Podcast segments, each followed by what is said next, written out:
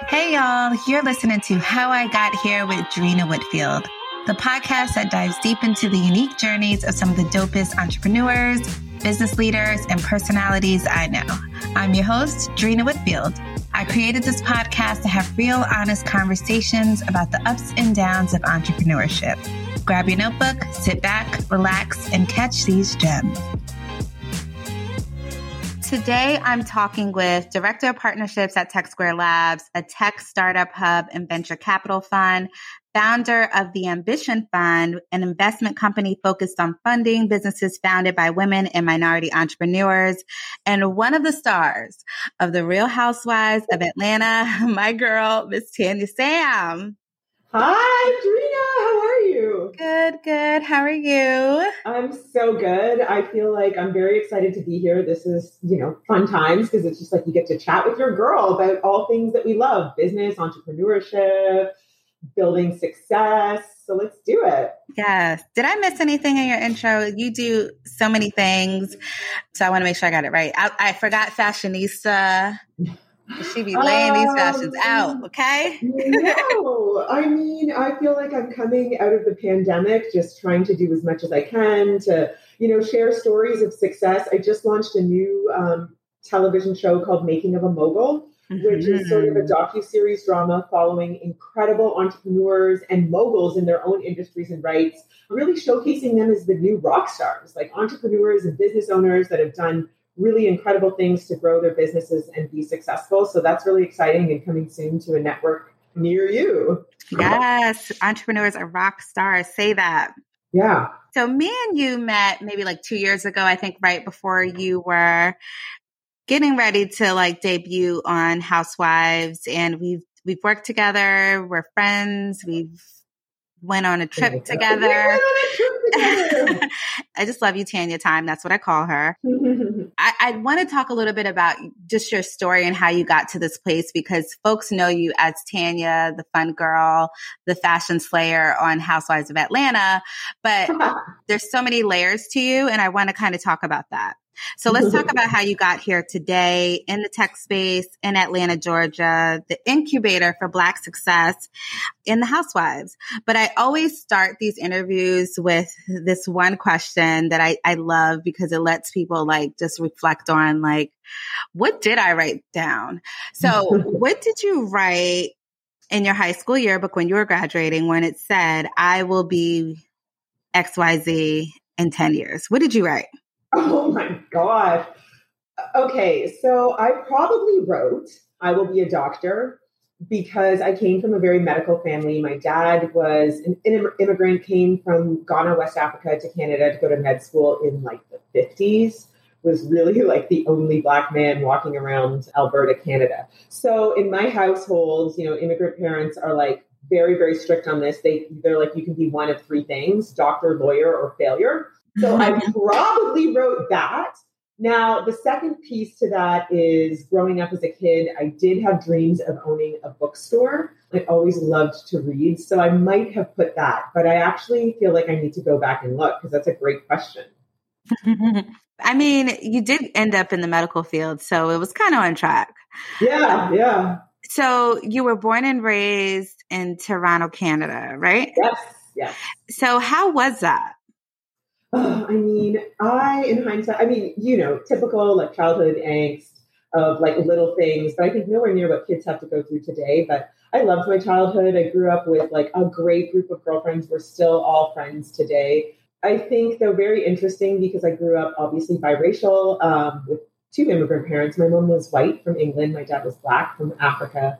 And I think the environments that I grew up were very indicative of that. Canadian culture is like a, mel- a melting pot of multiculturalism. It's a little bit different than what I've experienced here in the US, but really fond memories of Canada and Toronto. And then, yeah, a little bit of a culture shock when I moved up to New York. I actually went to school for, um, did a, my first undergraduate degree was a, a, degree in genetics and cell biology, did some like pretty deep uh, genetics research after that, and then went back to school and I decided not to be a doctor. I wanted to go into nursing. So did a combined Bachelor of Science um, degree in nursing and then worked in hematology, oncology. I worked in public health, and that's ultimately what brought me to the United States. I started. Oh my god! Mm-hmm. Tanya, you are smart, smart. uh, you know, I was a bit geeky. But I, you said you, your first degree was in genetics. Yeah. So this was back. I did. I went to McGill University and I did a genetics and cell biology degree, which was like really deep research. Um, at the time, it's so funny. I can age myself, and I tell this story because I just want young people to be so grateful for the tools they have. So this was back in um, 97, 98. And I mean, this just speaks to the power of computing. And you know, everyone always talks about how they missed that dot com. Like I didn't know a lot of people who were going into technology and computer science.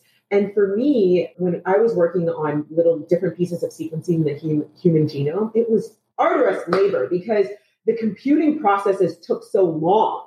And now you think about the power of what you have in this tiny little cell phone that you carry it around. Like we did not have that. Dreena, you remember being in college and using dial up. Yep. You know, like this really ages me, but like when I was in high school and grade school in grade five, you'd go to the library and look look up a book in an encyclopedia or using the Dewey Decimal System. So I feel like our generation is like right on the cusp of like how the power of computing really changed things. Mm-hmm. But yeah, and so I left that research and decided I wanted more people because my research really focused around Drosophila and flies and was pretty lonely. So I went the opposite route into medicine and just being in nursing, which I really feel like is an act of servitude. And I just got to be around people, you know, when they needed them most and just loved my career in nursing. So, what kind of nurse were you? So I've done a, one of the things I love about nursing is just sort of the portability of it. You know, you mm-hmm. can work with different areas and specialties. But I started off working in public health and pediatrics. Two of my loves, like I loved, you know, my dad was an obstetrician and gynecologist, so I loved sort of the sexual health aspect. So I did a lot of work there, and then I went to pediatrics. And eventually, and very shortly, like nurses are hard workers. We work like 50 jobs at once. But um, I ended up specializing in hematology and oncology, which is like blood related cancers, doing bone marrow transplants. How long were you a practicing nurse? 12 years, 30, like over a decade for sure. Oh, wow. Yeah. So you were a nurse for 12 years and yeah. now. And you... here's the thing I always like to say, once a nurse, always a nurse. You know, that is true. That. that is true. I'm, trust me, always, you know, I've been on planes. I've been all sorts of really random crisis situations where they're always like, is there a medical professional in the house? And like, Yes.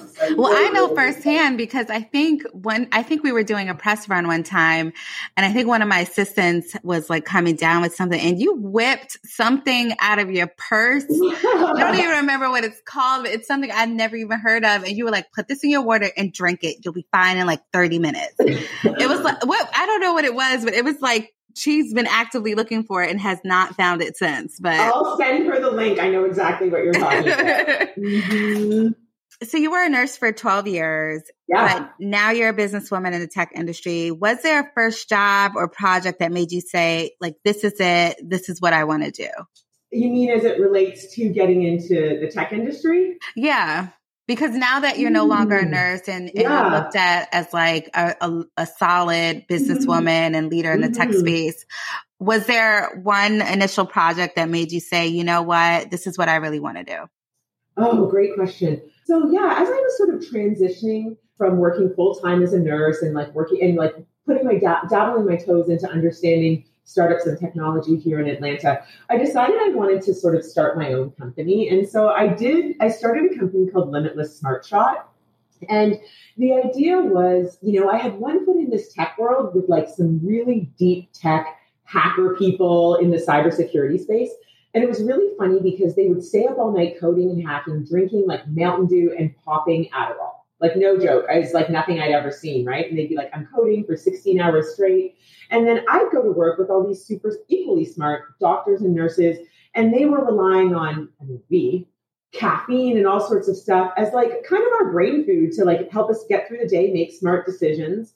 And I said, there's got to be something better. And I sort of like went back to my days when I was working in neuro and, you know, traumatic brain injuries. And there was a lot of just different dietary supplements and natural things that we would do to support healthy brain health. So that's where Limitless Smart Shot came from. It was kind of like an energy boost for your brain So I formulated this beverage, put it in a two ounce bottle, and basically started promoting it to people in my social circles like hey this will help you support healthy brain health and and increase your focus attention and memory so like make you smarter on the job wait so you created like a like an energy drink mm-hmm. do you still have that company it's, it was called limitless smart shot Yep, um, I ran that for about four years or so, and then it was just acquired by another company who wanted to really take it on and grow it. So the formulation is out there, but I'm not managing it or running it anymore. And it wow. was a trip. so how was that transition from nursing into like the entrepreneur and tech space for you?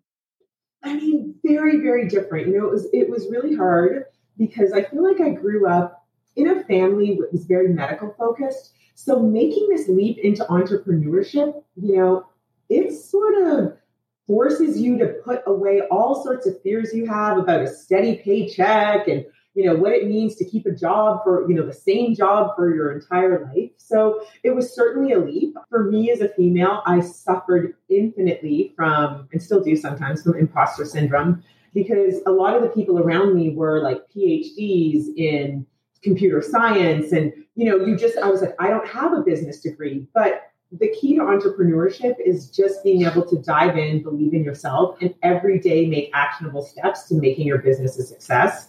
And so once I started to grasp that more and more, things got better. Right. You know, I'm an entrepreneur myself, and um, there have been there have been many times along my journey where I've felt like giving up and just going back to whatever. I never mm-hmm. did, but along this journey of yours, how many times, if any, did you feel like giving up and going back to nursing? Often, you know, nursing is a security, right? You go to work, you clock in, you do the best you can, you save lives, and you get a paycheck but you're limited by the hours that you can put into it. And so, you know, I started realizing I wanted to sort of optimize my ability to generate wealth, not just for me, but for my family, you know, my aging parents. And that became like really important to me. And I just wanted to push myself further and to do bigger and better things. So I think, you know, it's typical for every entrepreneur. You know, you have worry, you have doubts, and then you have to be the one to push those worries away and tell yourself, look, I'm betting on myself every mm-hmm. day. Yep. Yep. And since you've had like this last year has just been, you know, heartbreaking with the pandemic and just all the racial injustice across the country. But being a nurse during this past year, having that experience, how did this pandemic affect you? the pandemic, you know, just to be very transparent, I struggled through the pandemic. You know, I feel like I have a very joyous heart in general, and that's like a gift that I'm very grateful for. you definitely do. You do. But I mean, it was really hard. You know, we this was the second um, sort of pandemic I've lived through because if you remember, SARS one was in Toronto, and I was actually in nursing school when SARS 1 hit. So I was doing my clinical practices, and I remember very clearly the day, you know, I walked into the hospital in my scrubs, bright eyed and bushy tailed as like a second year nursing student, and the world just crumbled because all of a sudden there was this deadly virus called SARS that was, you know, basically blowing up Toronto. And so that was my first experience at a pandemic. And to be honest with you, I lost a nursing school teacher I had a lot of friends who were really affected by it. So now we had COVID. And again, the same thing was happening at a much, much higher rate. I had a lot of friends who I had worked with in New York that were battling COVID firsthand, doctors, nurses that were exhausted. It was really scary for me. It was really scary for me. And as just someone in, who has like the medical experience and background, what was like one thing that you did to like protect yourselves, protect yourself and your family during this time? You know, we were pretty vigilant. Atlanta was an interesting place to have SARS because the city was somewhat, oh, it was a little bit, had, it's somewhat open from a political state, but, you know, in our household, we really stayed, we stayed home. You know, we were just unsure of what to do. So wearing masks, washing your hands, and we stayed home. I just got vaccinated. So um, I'm excited about that, and I hope that you know we can the world can open up, and I can go visit my parents and stuff. But I also found it like a good time to like outreach to other people. So, for example, I ended up starting a book club. yes, and, let's talk about it. Yeah. Tell me about the book club. So, the book club was literally a little bit of salvation and joy for me. And I, I love to read. I've always loved to read. And I've had just a book club with some of my friends that I, you know, do out of my house very organically. And so I went online to just, you know, folks online and said, who wants to read with me? Let's get together. I'm going to pick a book. Let's talk about it every week. And, you know, I would pull in the authors for the finale where we'd get to like be face to face on Zoom talking to the authors and just created such an incredible community of people that wanted to read and talk about books and fun things and just share and find solace in community um, during a crazy COVID time. Yeah. I, I mean, I've seen it grow because I remember when you started it and I've seen it grow like tremendously. So I'm proud of you. Oh, it's coming back strong. So it's just sort of the beginning. We're working on some partnerships and, uh, you know, we're going to launch a new book um, in this month. So stay tuned, you guys. It's good time. so, Tanya Time, you're from Toronto, Canada. You have a very bubbly personality. They always say Canadians are like super friendly and nice, mm-hmm. which is very true. And like through me knowing you, I'm like, that's, that's the honest characteristic I would say. But I want to know like how you got to be on the Real Housewives of Atlanta. I mean, I know, yeah, but I'm, right. I'm sure a lot of like my listeners don't know. And I just want to know how like Canadian Tanya ended mm-hmm. up in Atlanta and on the Real Housewives of Atlanta. Like, how did that happen? Great question. I mean, really, it was kind of about opportunity. And here's the thing they just sort of kept knocking at my door. Atlanta's like a sort of a small pond with a lot of different sort of rivers that feed into it. So, you know, there's a lot of different ecosystems and communities. And, you know, I kept watching the show and I've spent a lot of time in Atlanta, but just globally. And it was one of those things where I would travel all over the place. And invariably someone would be like, oh my gosh, you're black, you're from Atlanta, you know, you got a little bit of swag to you. They'd be like, do you know the housewives? And I was like, oh, not really, sort of. Sometimes I see them out.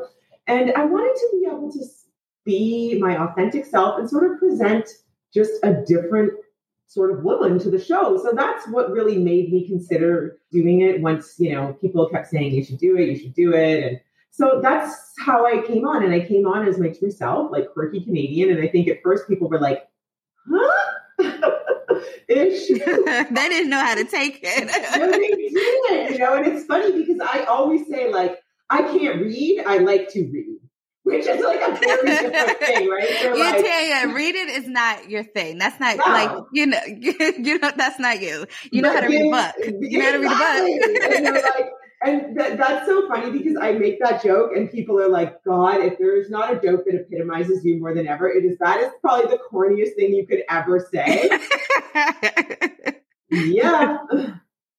So how did your family feel about you being on the show, especially your your African father? Who it like, you know, your immigrant father who, you know, is very much like you need to be a doctor, a lawyer, that's it. Yeah. Like you being on a reality TV show, how did how did your family, you know, receive that? So interestingly enough, my dad's retired now. He spends half his time between Ghana and Toronto.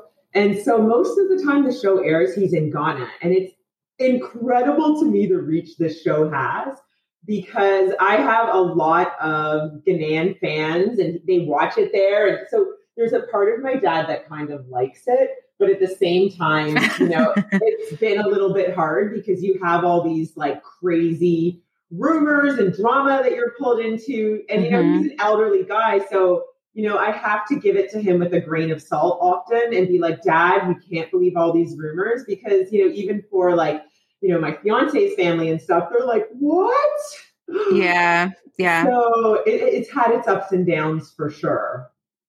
I mean, the press is brutal when it comes to, I guess I feel like all the franchisees, but it's mm-hmm. specifically the, the Atlanta one. And I don't know yeah. if it's because it's just like an all black female cast, but yeah, I, w- I was wondering like, how did he, especially like, you know, the last couple of, mm-hmm. you know, mm-hmm. season, it's been a rough one. And I just was wondering how did like what, were they happy that you were on the show? I'm sure initially because everyone likes to see their their children shine, but you know, with that shine comes like all the craziness and drama. Yeah, I mean, I would. De- I'll just speak for myself. Like it was definitely at some points a little bit traumatic. You know, you've got yeah. to because you you've got to be able to, you know, people are some people are horrible.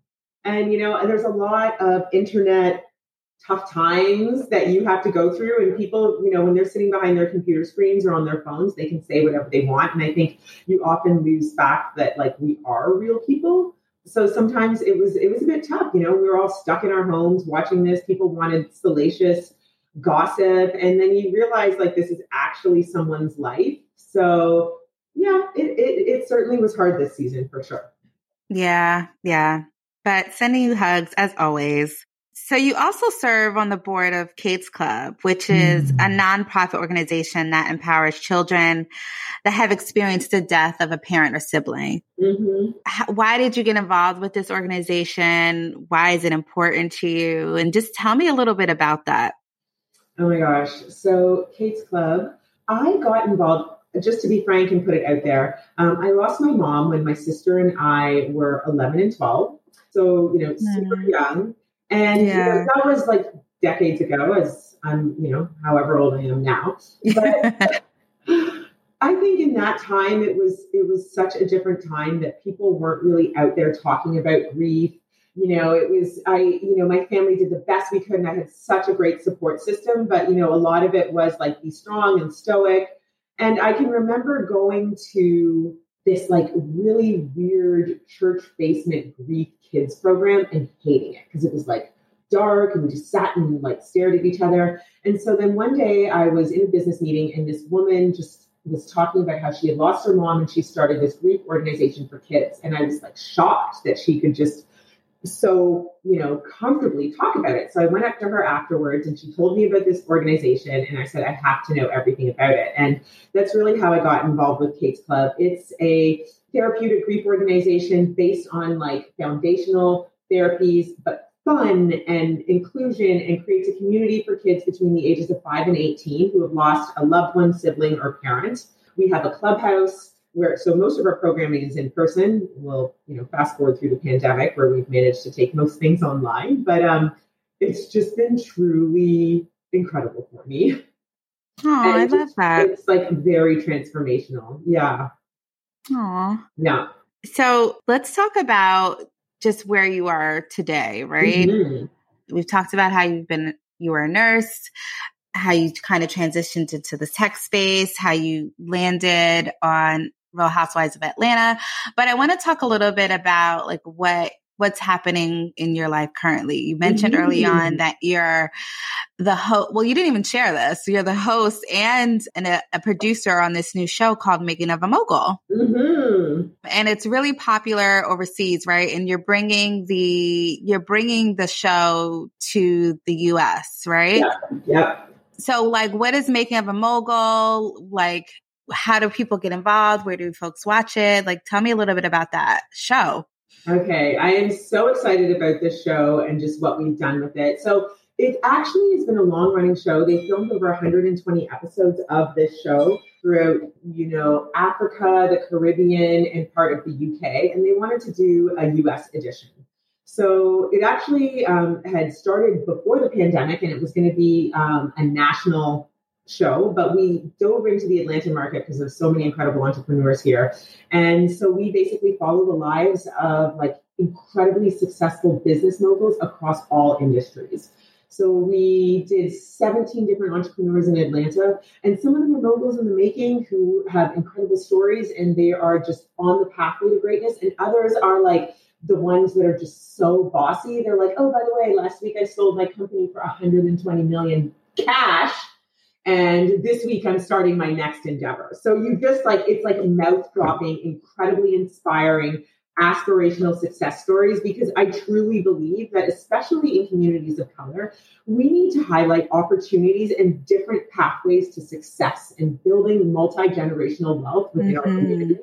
And we need representation to do that. Exactly. I was going to say, like, you know, we need to see more of that, especially oh. in Black and Brown communities. So I love, love, love, love that it's kicking off in Atlanta, which, you know, is like the hub for Black excellence.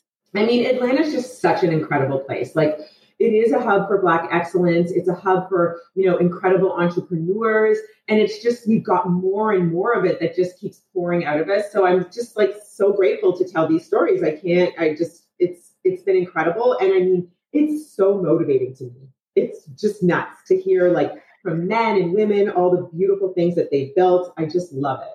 So, who are some of the people featured on this first iteration in the US? Because I imagine you want to take this like to different cities throughout the country, right? Yes. So we're taking it on the road um, now that COVID's lifting, and you know the filming restrictions have been loosened like across the country. It's going to be great. But um, so if you're listening and you are a mogul in the making, please email us, follow us on Instagram, Making of a Mogul. Send us your DMs about why we should feature you.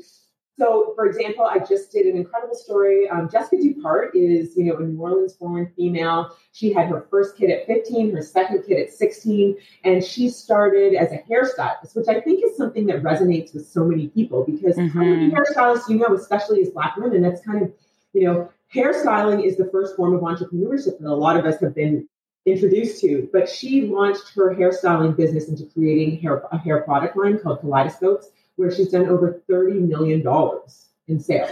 What? Yes. She also, and this is completely aside from that, her girlfriend is So So Def's Da Brat, but she's just incredible. She's incredible. Oh she's wow! Mm-hmm. Oh yeah, I've I've heard of Kaleidoscope. Mm-hmm. Yeah, mm-hmm. she's definitely a mogul. So she's a great example. We did, you know, this is the other side of the spectrum. An older gentleman, Mr. Moody, is in his late 60s. You know, he's been married for years and he is a construction mogul.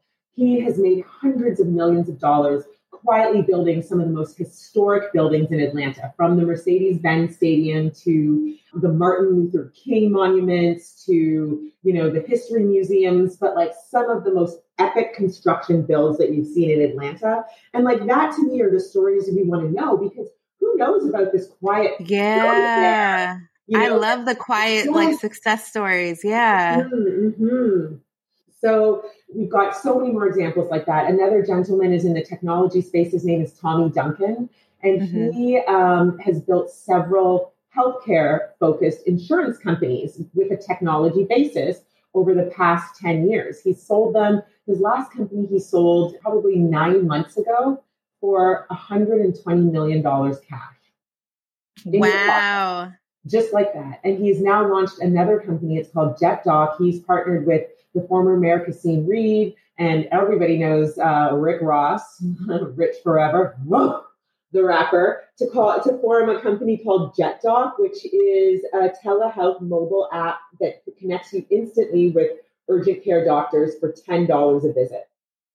So I call, I mean, their story is incredibly revolutionary, and I just call them healthcare superheroes because they're not only building, you know, these successful technology companies, they're trying to change the face of healthcare and how we as people of color can have access to healthcare moving forward. I love that you're involved in this, Tanya, because yeah. I feel like you love sharing stories of people who are really change makers in like the entrepreneur space. Obsessed with it. Like I'm obsessed with it. And what about the Ambition Fund? So the Ambition Fund, I launched that right before the pandemic. And, you know, that's another, and Dreena, you're very familiar with this, but that was another incredible endeavor for me that really yeah. came out of Housewives. Because, you know, Housewives didn't really give me the opportunity to talk about, you know, what I was doing in the tech world very much. Mm-hmm. But I would get a lot of inbounds of people that would, you know, organically follow me on the internet and they would be like, wow, you're in technology. We want to see more than that. Or how can you help? And I realized, especially in, in communities of color, there was a lot of people, and this is why Mogul is so exciting to me, that were building companies not just in the technology space, but also needed mentorship just to continue building whatever business they were building. So I wanted to create, be able to create a vehicle to help more and more entrepreneurs across different spaces. And so that's where we launched the Ambition Fund. And it's just been such a great opportunity to connect with more and more entrepreneurs. And like I like to call it, not disadvantaged founders, but undercover founders. You know, the ones mm. that don't get all the play in the media, that uh, their voices are harder to hear. So, just more ways that we can amplify voices and tell successful stories of how other people can, you know, create wealth for themselves. I love it. I love it. And I feel like, especially during the pandemic, a lot of corporations, media publications, and just like investors have really put a lens and have been laser focused on Black founders mm-hmm. and underrepresented founders. So mm-hmm. I love, I love that you're also doing this. And I'm excited to see like what comes out of making of the mogul because I think it's a really dope concept. I love some of the people that you have already featured, who you've listed and who you have not shared because I want folks to tune in. And I'm excited for this new chapter for you with making so of a mogul. Exciting, and I'm just, I mean, there's just so many incredible stories to be shared and it's mm-hmm. funny, like I tell this joke often. I'm like, where is the black farmer that has, you know, you know, 150 acres that is the person that supplies like the beef to Waffle House, you know, that just is like an incredible visionary entrepreneur in, in a really different field that we don't think of. Like we want to come across all those stories and be able to tell those stories because you know what, there are kids across the country that are looking for inspiration. And oftentimes, if we just don't tell these stories, how are we going to know? Mm-hmm. That's very true. Yeah. So, Tanya, one thing I know about you is that you love your apps. Yeah. So, as a busy entrepreneur, host, producer, what are some of the technology apps that you use to like keep you mm, focused on the day, organized throughout the day? Like, what are your top three? Because I'm always looking for some to add to my, you know, my arsenal. Okay, I'll tell you my favorite app that I just love to share with people. And it's something I definitely use uh, every day, but 1Password. If you don't have a secure password keeper that links to your computers, your laptop, your phone, get one right now. Wait, what is it called? Honestly, Tanya, I'm always forgetting my damn passwords. What is it okay. called? it, no, seriously, this is like I could go into Slack and Instagram and all the fun stuff that we use, but 1Password is a password keeper and it links and connects all your devices. It links to your Safari, your Chrome, this. So every time you log into a website, it saves it. So wait, is it hard to like set up? Because that's no. my thing. I was gonna do like LastPass, I think it was before, Last but it was just like that too here's the thing there's a small piece of it that is an investment where you have once you start using it you have to start inputting it but it saves you infinite amounts of time not to mention the fact that like security is an issue right like you, it really is it is an issue so you and it's like you cannot the days where you have the same password bruno one two three like that's focus Come on, people. Um, don't put my password out there. no, that's not my password. But honestly, I do use like I need I need to do better. That's yes. all I'm gonna say. Cause I'm hard. I'm if I forget it, like I'm changing it every time. I don't write it down. And then when I need to go back and log mm-hmm. it again, I gotta mm-hmm. reset it all over. I'm horrible at it. Horrible. so one pa- are, to be honest. Most people totally are.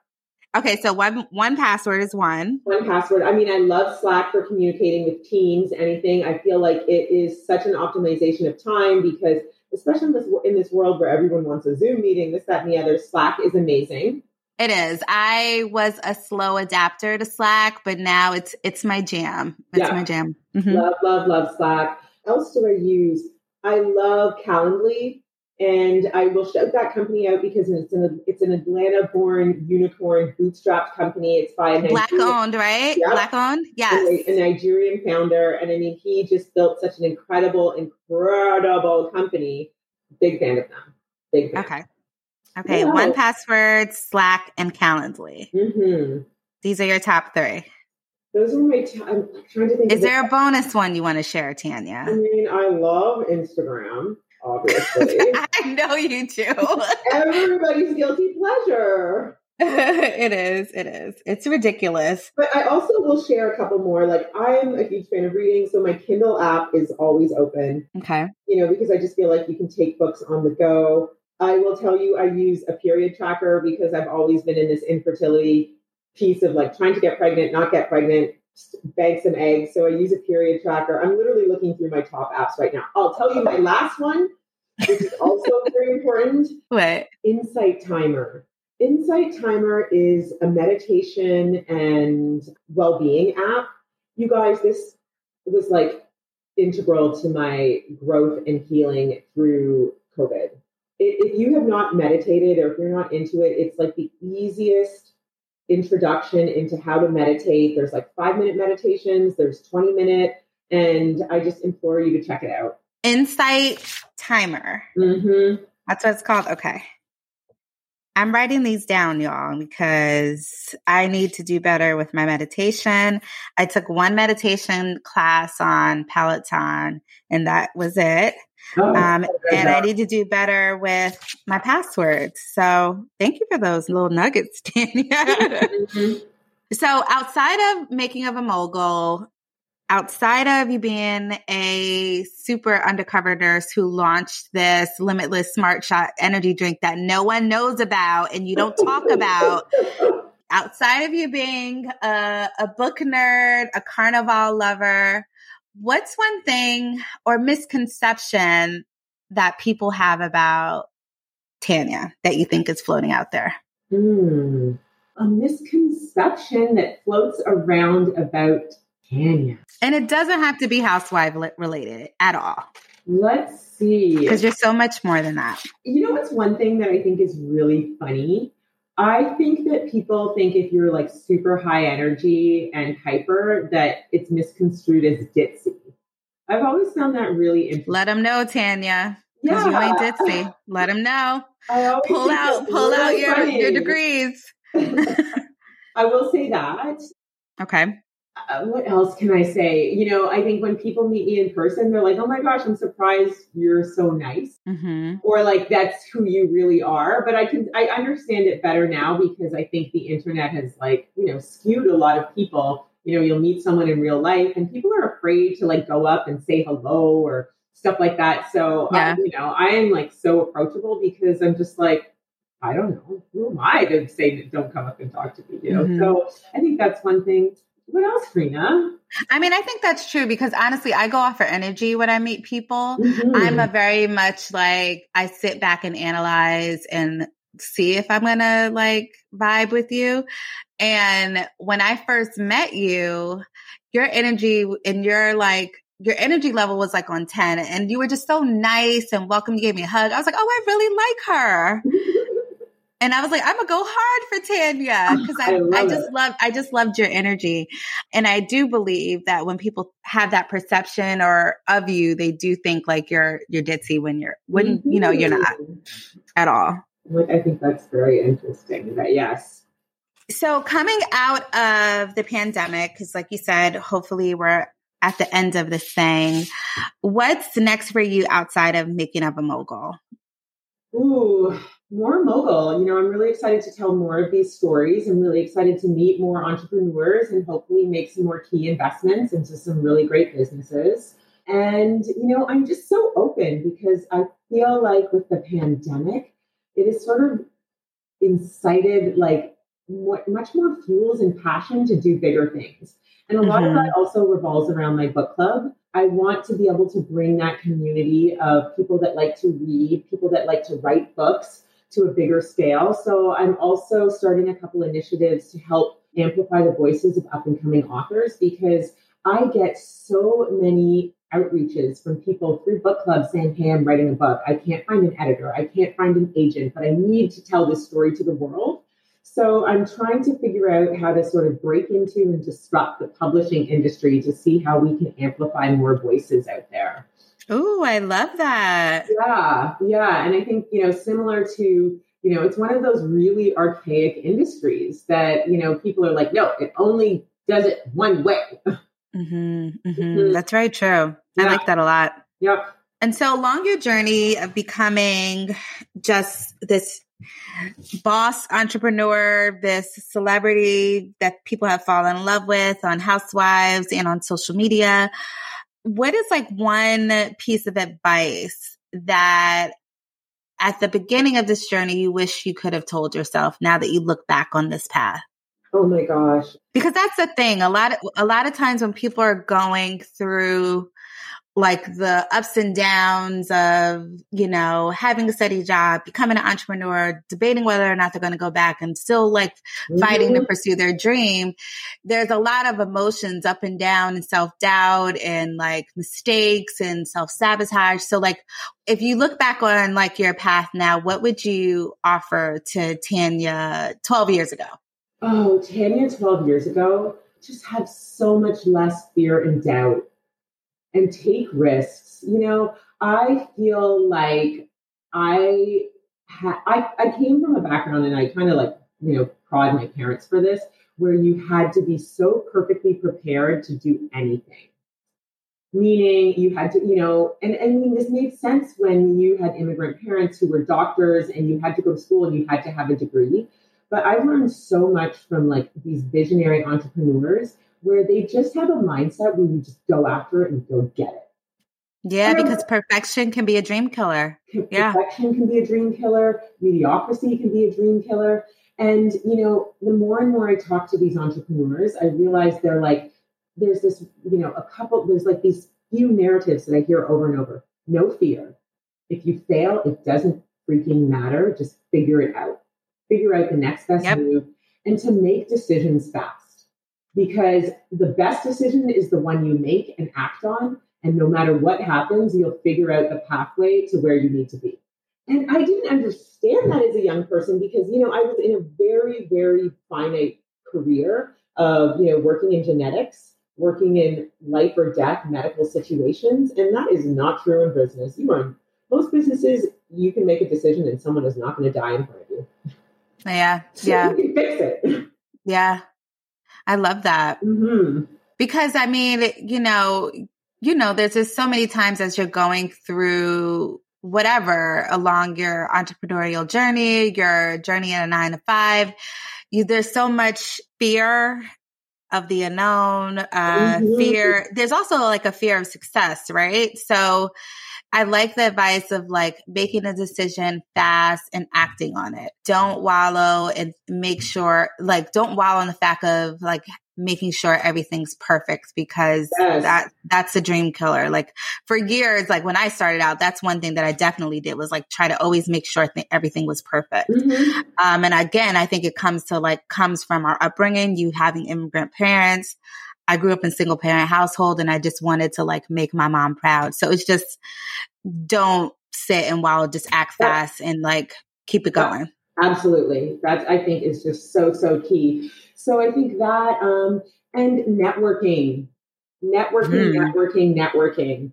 I will say that one of the, I think the key pillars to success is being able to have people around you that can support you and push you to excellence. So have a great circle of people who are your cheerleaders because oftentimes you might be working on something and people are like, ooh, I don't know, that sounds risky. So just find people that can be in your corner and just help support each other. Yeah, yeah, definitely. Well, Tanya, anything else we missed or didn't cover today? No, this was great, Dreena. How are you doing? Like, what's I'm, next for you? I'm just out here trying to kill it. Yeah, I love it. I literally I just I'm like I never ever talk like that either. Honestly, I'm good. I'm just trying to keep with PR growing, which we've grown like tremendously over the year. I'm so blessed and fortunate. And like you said, I've had people like recommend me for opportunities that I were never even on my radar. So it's always great to have a circle of people who support and love you and speak your name mm-hmm. in rooms that you're not in.